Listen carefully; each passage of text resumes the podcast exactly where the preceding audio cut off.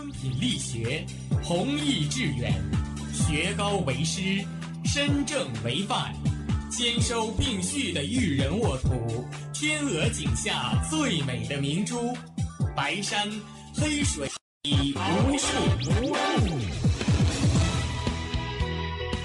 您正在收听的是哈尔滨师范大学广播电台，用声音技术生活。让声音雕刻未来，用声音技术生活，让声音未来。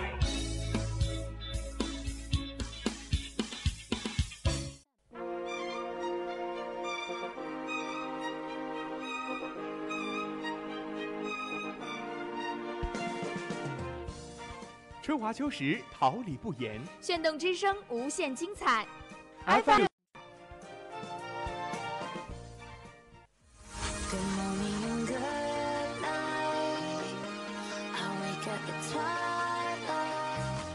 让电波在空中回响，让声音重塑梦想。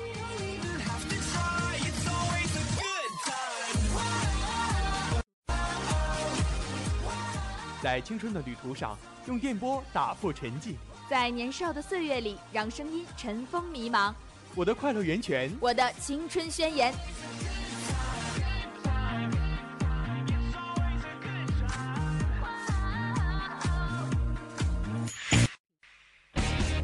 尔滨师范大学广播电台正青春，传递正能量。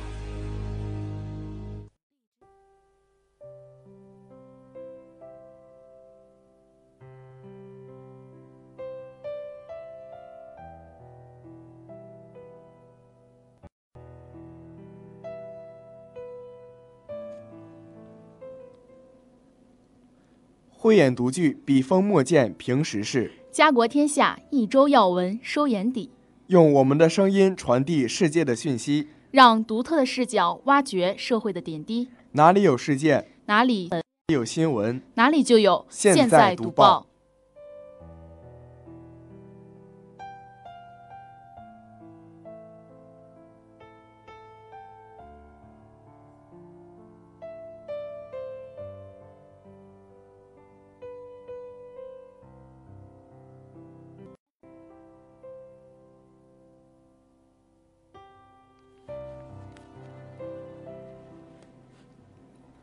报纸我来读，新闻你来听。各位听众朋友们，大家好，这里是调频七十六点二兆赫，哈尔滨师范大学校园广播台，这里是每周五十一点五十准时与你读报，我是张浩然。气温回暖，现在读报提醒大家多进行户外活动。我是王群，在此代表导播孙彤、编辑常嘉欣、新媒体王莹莹、朱国栋、监制王丹、办公室周梦璇向大家问好。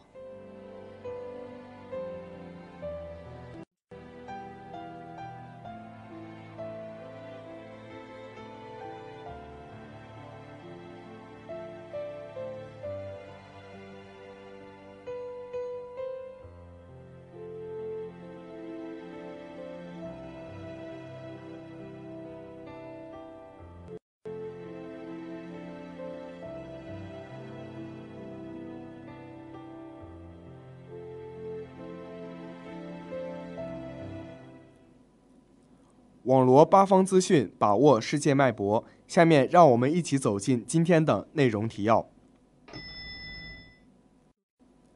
北京纪检机关审查全捷报，英国最早本月十四号启动脱欧程序等，尽在后报速读。新闻评点将为您提供把优秀传统融入学生血脉，政协委员提案缩短学制等社会现实。本周，让我们一起来聊聊黑出租那些事儿。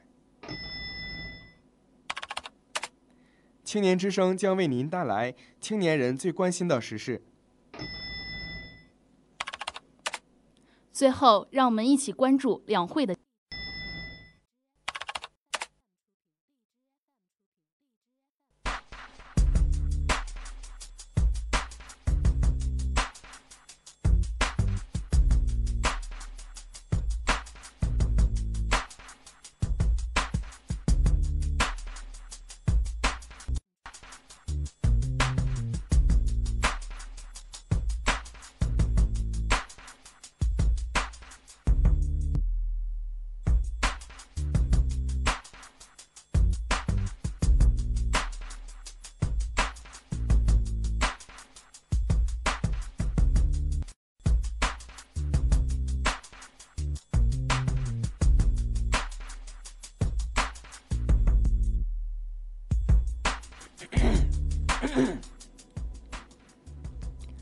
浏览时下主流报纸，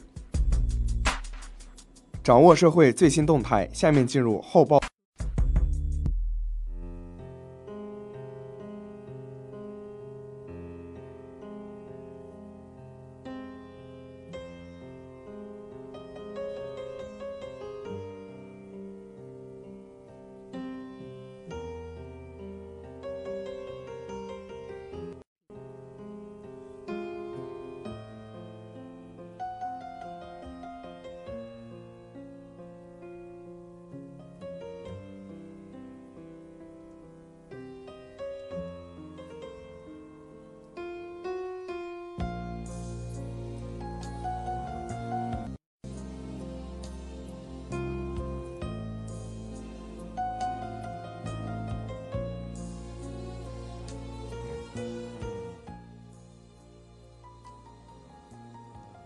人民日报三月十二号报道，二零一七年一月至二月，北京市各级纪检监监察纪检信两千三百八十一件，立案件三百四十九件，增长百分之六点四；处分三百一十七人，增长百分之五十一。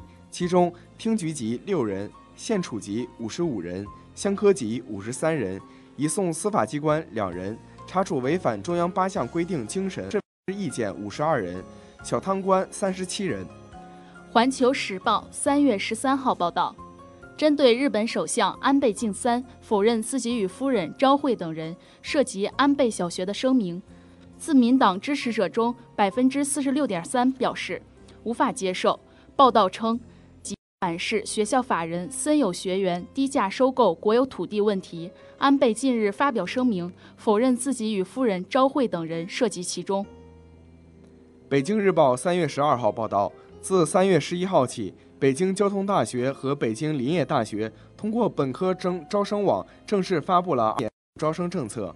从今日开始，北京有自主招生资格的各大高校将陆续公布自主招生政策。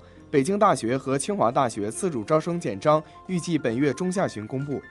环球时报三月十三号报道，英国脱欧事务大臣戴维斯十二号通过媒体呼吁。三号应拒绝批准脱欧法案修正案，并将该法案再次送交议会上院表决。如果上院通过表决，意味着英首相特蕾莎梅最早将于十四号宣布启动脱欧程序。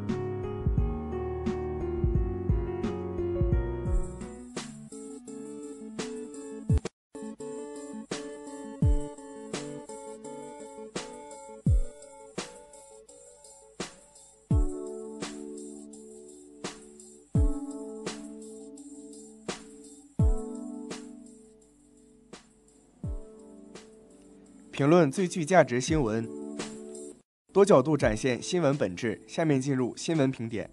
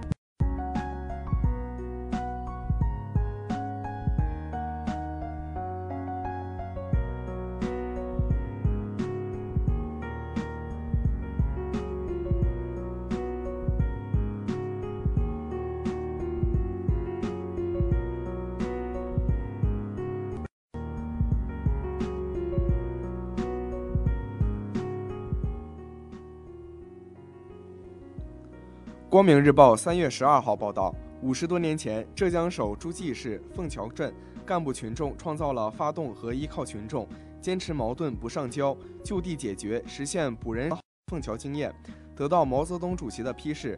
时空转换，互联网时代的社会治理更需要凤桥经验。与半个世纪前相比，中国社会发生了天翻覆地的变化，其中最深远的变化是网络社会不再有边界。一个可能改变个人命运的行为，未必发生在身边，来自看不见、摸不着的网络世界。在人员的流动频繁的当下，许多地方的流动人口远超原有居民人数，加之社会活动日益多样化，活动的链条日益复杂化，流窜作案的和网络犯罪的触角开始蔓延到最偏僻的角落，高度不确定性使得侦破难度增大，也让。人们对社会安定产生了更大的焦虑。社会治理就是控制发生问题，及时发现问题，高效解决问题。在网络社会，制造问题和发现问题、解决问题的人之间产生了高度的信息不对称，为治理最大的障碍。当代社会单纯依靠个人的力量，难以准确高效地解决问题。除了信息通畅，法治和专业性是不可忽视的两个重要维度。因此。互联网时代的新枫桥经验，还需要加上合法边界与专业整合这两个要素。三月十一号报道，近日台湾康师傅食品股份有限公司清算解散，一时间与康师傅要倒闭了，方便面没人再吃了等字眼在微博、微信等社交媒体上热传。方便面不再是国人的宠儿，既有方便面市场竞争惨烈，消费者对其信心不足的原因。随着经济发展的消费升级和产业变革，在满足吃得饱这一基本需求以外，方便面更加附加营养、品牌和文化等因素，让消费者吃得更快乐、更美味。方便面市场一直是红海，价格竞争近乎惨烈，行业盛行，企业无心也无力开发新产品，同质化、少层次、拼价格、缺创新，是方便面市场的竞争现状。尽管方便面一直在宣传安全、营养和美味，但油炸、人工添加剂等标签在消费者心中已根深蒂固。中产阶层的公共健康意识的觉醒，使得人们越来越追求绿色、营养、健康的食品。以方便面为代表的强加工型、大量添加或者是油炸食品开始被消费者忽略。不仅是方便面、啤酒、碳酸饮料等相关企业面临着营收下滑的巨大压力。我国的方便面包多年来没有明显的变化和创新，很难满足年轻一代消费者的味蕾。中华饮食文化博大精深、源远流长，方便面企业在产品开发上既要传承传统，更应不断突破和创新，来满足国人多样化的需求和食用体验。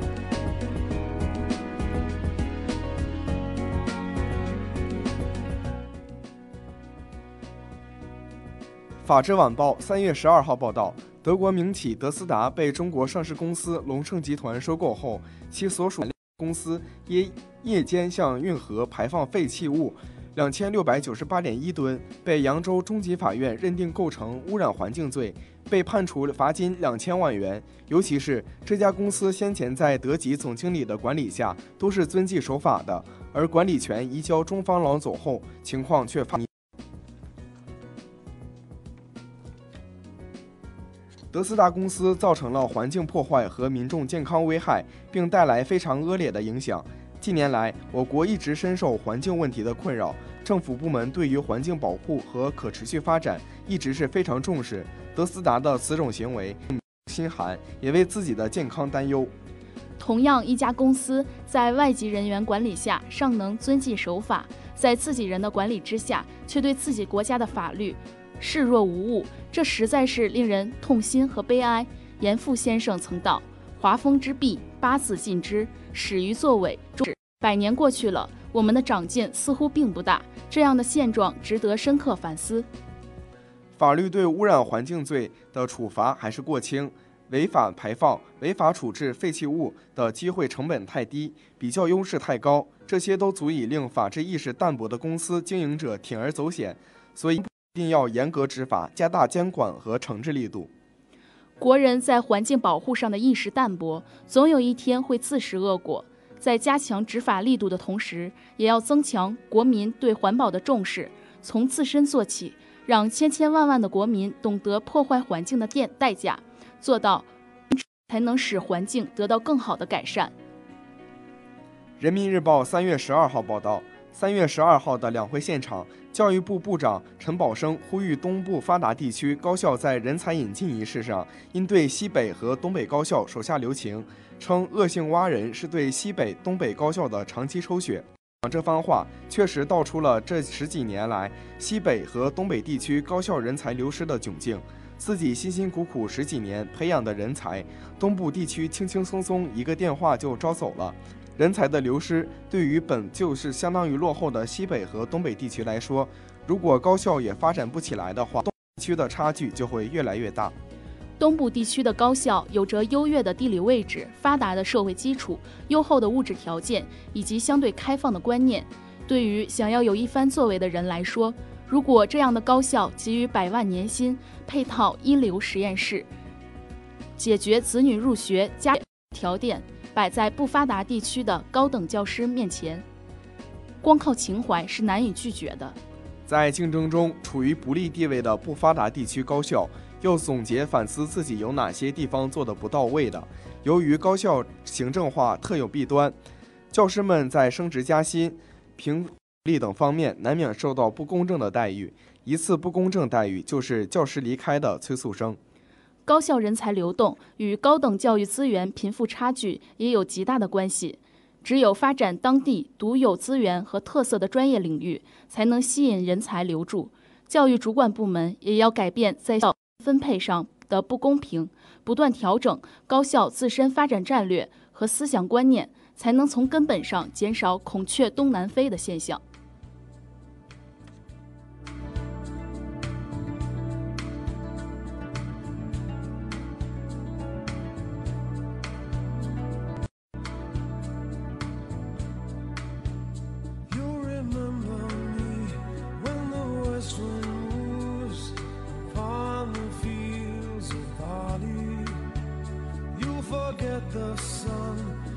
this jealous sky as we walk in fields of gold.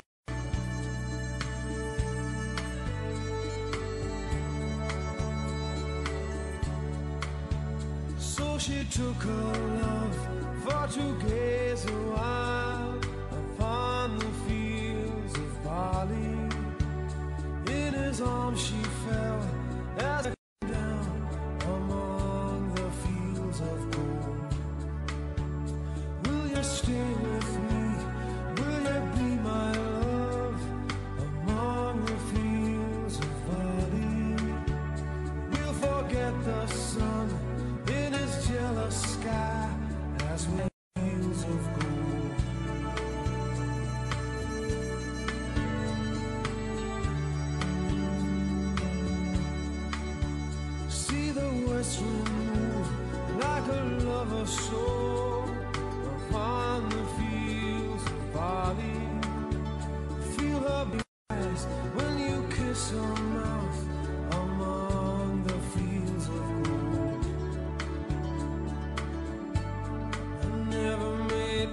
horses life.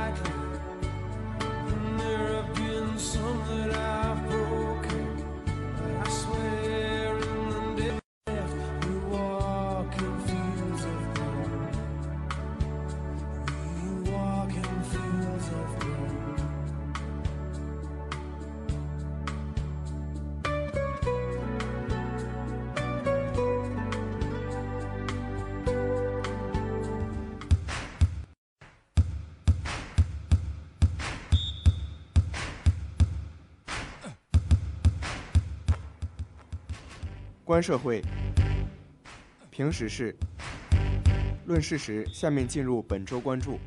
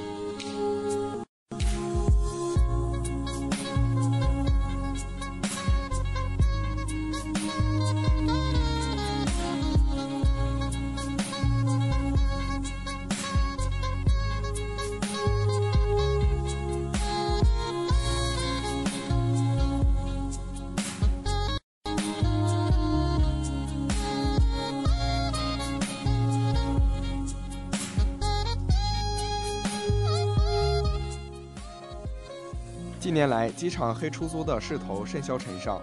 首都机场黑出租车问题至少已经有十多年的历史。如今，机场黑出租车高级了，除了一口价宰客的老套路，还出现了用报废车克隆出租车、用手持打票机打印出来正规出租车公司的发票等新花样。黑出租车每次都能躲过执法检查，展现出更深层次的问题是：黑出租车在权力庇佑之下畅行无阻。得到保障。今天，让我们一起来聊聊黑出租车那些事儿。机场和火车站向来都是黑车扎堆之地，首都也不例外。媒体最近调查发现，有些黑出租车司机每月给机场出租车调度员交一千二百元保护费，不用排队即可享受上客区客的特权。有些黑车实行一口价收费，没有监督卡，不用计价器，但能用手持打票机打印出发票。单张最高可打出两千元，且是正规出租车公司的发票。王群，对于黑出租车你怎么看？从媒体报道可知，首都机场黑出租车已有十多年的历史，央视、新华社、北京日报等媒体都曾曝光。尽管这些年有着一些专项治理行动，机场黑出租车产业链却越来越高级。除了一口价宰客的老套路。还出现了用报废车克隆出租车、用手持打票机打印来归出租车公司的发票等新花样。黑出租的问题是有多复杂？说到底就是权力寻租的问题。即便微小如机场出租车调度这样的权利，也能成为滋生权钱交易的温床。交保护费的人花小钱赚大钱，掌握权力的人也能赚得盆满钵满。黑出租车每次都能躲过执法检查，很可能是因为那些调度员的背后还有更隐蔽的寻租者。目前尚无法估算盘踞于首都机场的黑出租车产业链究竟有多大的市场规模，但在一些人眼中，误上一辆黑出租车的直接损失主要点钱，更倒霉一点，还可能像新闻里说的那样，付钱时被黑心司机将真钱调包为假币。可事实上，黑出租车成为久治不愈的顽疾。最让人忧惧之处不在于经济层面，更深层次的一个问题是：当黑出租在利庇佑下畅行无阻，我们的安全谁来保证？从媒体报道来看，很多黑出租车都是用一些廉价的二手车改装、重新喷漆的，单看外表很难看出猫腻。也有些用于克隆出租车的二手车已被转卖很多次。大多数黑出租车都是套牌车。另一个问题是，监管者为违法者开绿灯的现象已猖獗到了何种地步？有一些正规出租车司机在接受媒体采访时称，他们因为无法与那些享有特权的黑出租车抗衡，一般不会去机场拉客。换句话说，监管者与违法钱交易已经导致劣币驱逐良币的局面。但那些赚黑钱的人恐怕不会关心这个问题。有句话叫“你永远也叫不醒一个装睡的人”。报道中提到，机场黑出租车大多是团伙经营，有专门的车头，有防范外人的暗语，俨然有一条完整的产业这样一个存在多年且一直被网友诟病的毒瘤，对于这种明目张胆的权力寻租腐败，如果相关职能部门真有严打严抓的意愿，哪有治不好的道理？首都机场是北京的窗口和门面，不能再放纵那些安全隐患巨大的黑出租车在机场胡为，也不能再由那些掌握权力的人睁一只眼闭一只眼赚黑钱了。日前，一套针对没有营业执照私自拉客的黑出租车自动识别系统，最近将在首都机场航站楼停车场投入使用。长期以来，首都机场的黑出租车屡绝不不断，多到四百多辆，严重影响了正常出租车的运营秩序，广大旅客也蒙受了经济损失。出租车管理和公安部门虽然采取了多种措施，但一直成效不大。面对这种情况，首都机场决心采用更科学的手段，防范黑出租车的扰乱。这套自安装后，凡是上了公安部门黑名单的黑出租车，一旦进入停车场，将被自动识别速系统锁定，在出口被拦截，执勤人员将对其进行仔细盘查，一旦属非法经营，将被扣留。安装黑出租车自动识别系统只是部门整治航站区秩序的一部分。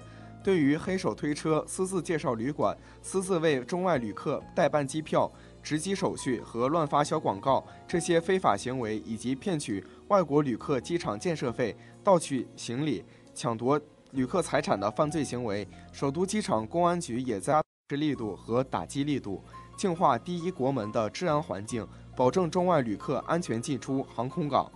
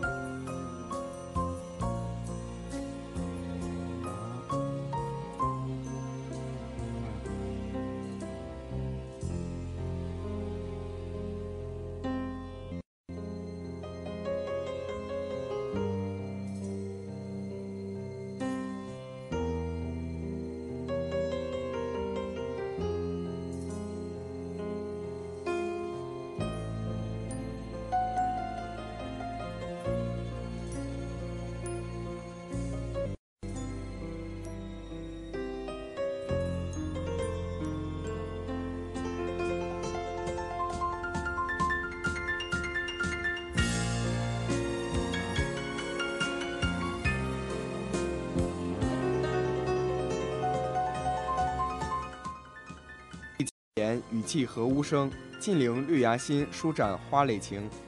奏青春之曲，听青年之声，舞木叶之步，燃热血之火。青年的心声，我们一起聆听；时代的心声，你我共同发现。青年至上，正能量，我们在发声。让我们共同走进今天之声。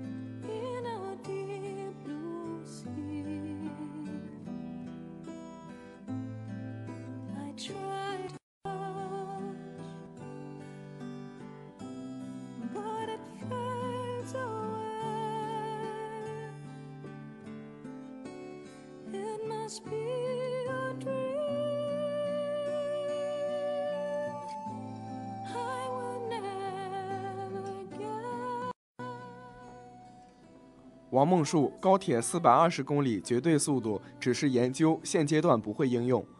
目前阶段，从安全、经济、效率等多个方面考量，高铁都不会提速。三月十三号上午，全国人大代表、中国中铁副总工、中国工程院院士王受中国青年网记者采访时，斩钉截铁地说道。高铁院士王梦恕在接受中国青年网记者专访时说：“这样的速度只是在做一个研究，现阶段高铁不会考虑应用这个速度。现在运行中的高铁设计时速其实是三百五十公里，执行中基本不会超过三百公里。”刘国田推广垃圾机械化智能分选技术，让垃圾充分变为废为为宝。中国应加强生活垃圾机械化智能分选技术，完善垃圾处理建设，以破解垃圾围城的局面。全国人大代表提交关于推广垃圾生活垃圾机械化智能分选技术的建议。刘国田认为，我国的垃圾分类已经做到了很好了，只有我们是按照经济价值分类，凡是值钱的、有用的留下卖钱，即使很少一部分作为垃圾。也被捡拾垃圾的收集变卖了，最后通过环卫部门运送到垃圾场集中处理的垃圾，基本都是人工难分难捡、成分复杂、没有经济价值的真垃圾。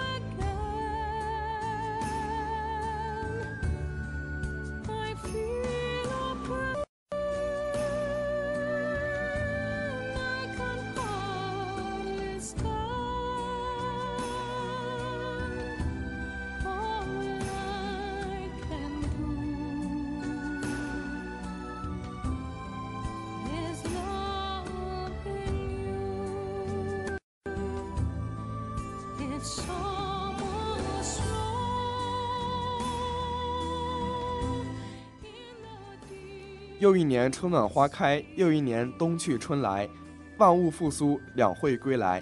人民关注两会，两会牵系民生。你想知道两会为人拿新的福利吗？民心连着民生，民心凝聚民力。你是否好奇汇聚民心、凝聚民力的奥秘？凝心聚智谋发展，同心同德铸伟业。你想领略政协、人大代表带领我们走向繁荣时不一样的风采吗？大事小事天下事，生民生民意今向情，层层剖析。关注世间百态，体察民生民情，让我们一起走进今日特别节目。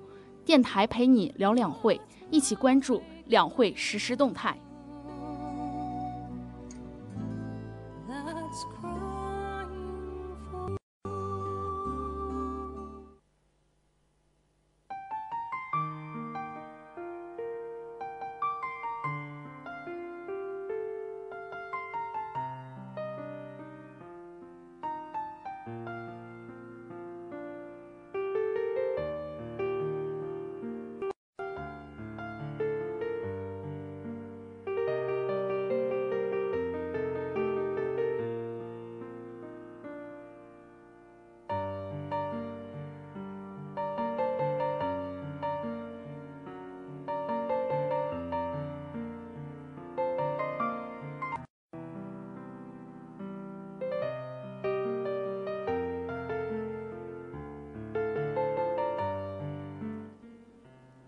中共中央政治局常委、中央书记处书记刘云山，中共中央政治局常委、国务院副总理张高丽十二号下午分别参加了十二届全国会议河南代表团、江西代表团的审议。三月十二号，习近平主席出席解放军代表团全体会议，并发表重要讲话。两会是观察中国政治的重要窗口。习近平每年出席会议并发表重要讲话。则成为外界观察中国军队发展。十二届全国人大五次会议主席团十二号上午在人民大会堂举行第二次会议。会议经过表决，决定将关于政府工作报告、计划报告、预算报告的决议草案和民法总则草案修改提稿等提交给各代表团审议。书记强调，我们要按照宪法和基本法办事，支持香港、澳门发展经济、改善民生，确保“一国两制”实践不动摇、不走样、不变形。要坚持“九二共识”共同政治基础，推动两岸经济社会融合发展，促进两岸同胞。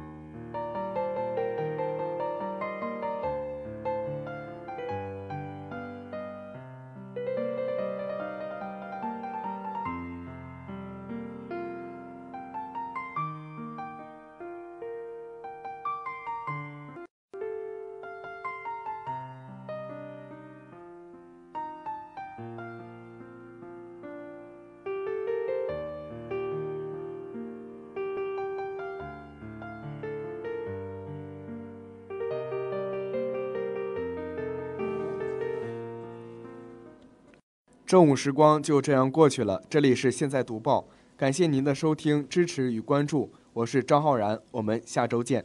我是王群，感谢导播程嘉欣、编辑孙彤、新媒体王莹莹、朱国栋、监制王丹、办公室周梦璇。下期现在读报，我们不见不。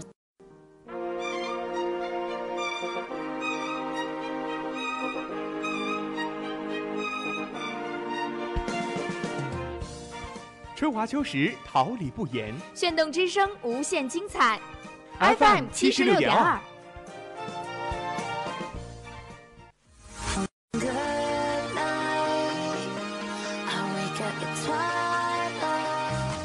让电波在空中回响，让声音重塑梦想。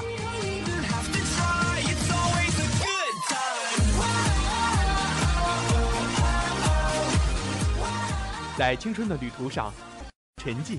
在年少的岁月里，让声音尘封迷茫。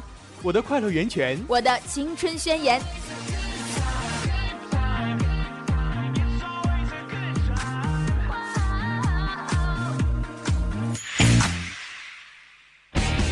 哈尔滨师范大学广播电台，传递正能量。